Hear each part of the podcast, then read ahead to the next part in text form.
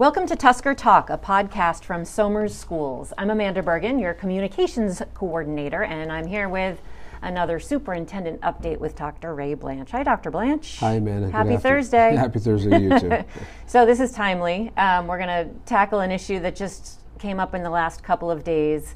Um, it's been somewhat unusual, but two days in a row, we've had um, somebody receive a positive COVID 19 test result while they were in school buildings. One at the middle school yesterday, one at the high school today.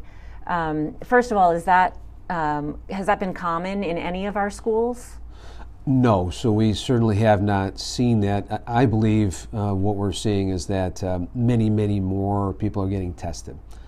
Again, the testing can be for a whole variety of reasons for their own uh, uh understanding and well being, just making sure that they're okay. Loved ones in their home, they may be screening ahead of those things.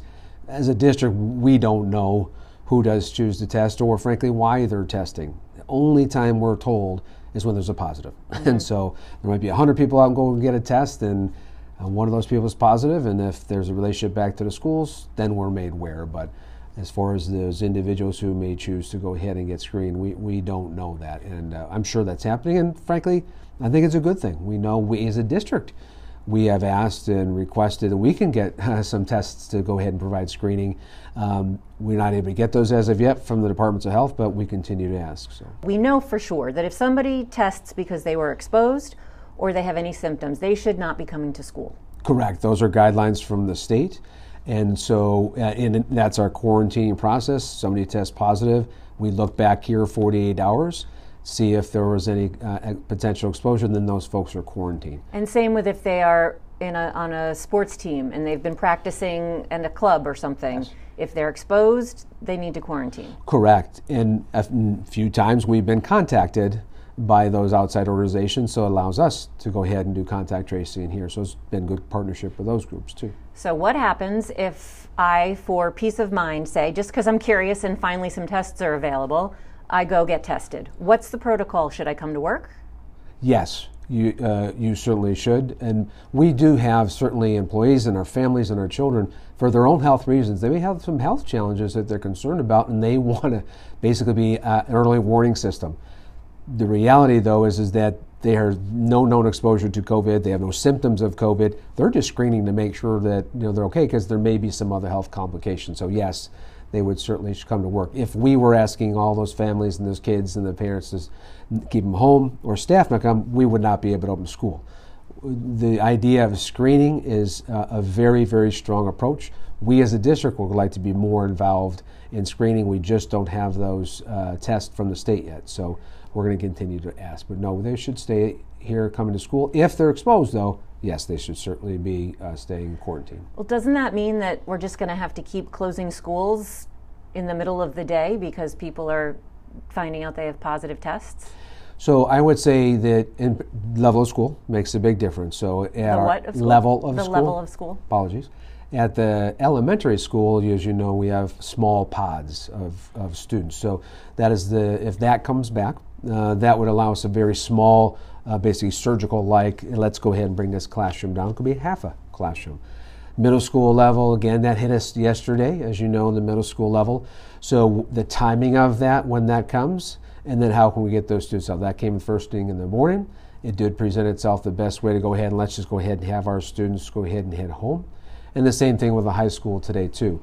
As far as the numbers increasing, I, I don't know if that's true. As we are starting to see across the state, in Westchester a little bit, the testing is going up, but the percentage of positives starts to just seem to be trickling down a little bit. So again, and if that happens over a weekend or something like that as well too, obviously we, would have that happen. We go back and we quarantine uh, the individuals there and communicate that out. So the protocol is if somebody has tested for peace of mind, curiosity, whatever, they can come to school, whether a student or a staff member, they can come to school until they get their results. There are some people who are going to find out while they are in school that they are positive. And we have to dismiss school early. What are, what's the alternative to that? Yeah, so really there's n- nothing I can see the district can do because we are not aware of when people choose to test in a particular case like this where those individuals are testing as they're asymptomatic. I don't even, they wouldn't know. I think they're testing for on their own accord. It is a reliance upon our, our fellow uh, employees as well as our fellow community members and saying, look, that's upon us to say, I know I was exposed or I'm exhibiting symptoms, I'm going to test, then you need to stay out of the schools. Right, and that's but that's protocol. That's a rule. Yes. Are you uh, encouraging people to stay away from work and school if they've tested just for peace of mind or other reasons? No, I don't think we can do that. I know some families have gone ahead and say, look, I, I have somebody that's feeling under the weather. I don't know if they're testing positive for COVID, but I'm going to go ahead and test my entire family, and we're going to just hold until we get those results. I know there's families who have done that, and it has been just fine, and then the kids come to school. Other times, it kind of does hit the family. Same thing with our uh, faculty members, the same thing, that they'll go ahead and do that. The reality is, again, I, I our district does not know when those tests are given.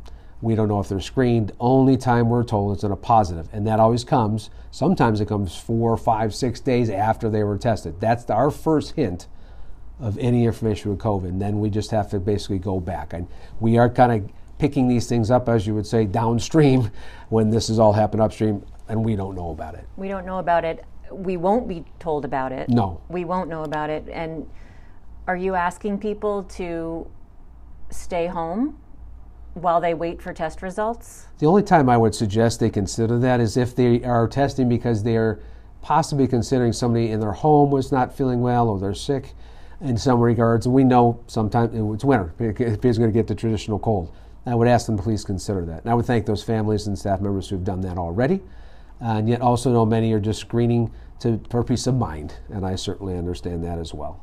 Moving forward, do you foresee us shutting down midday when we find out that we have a positive case in the building?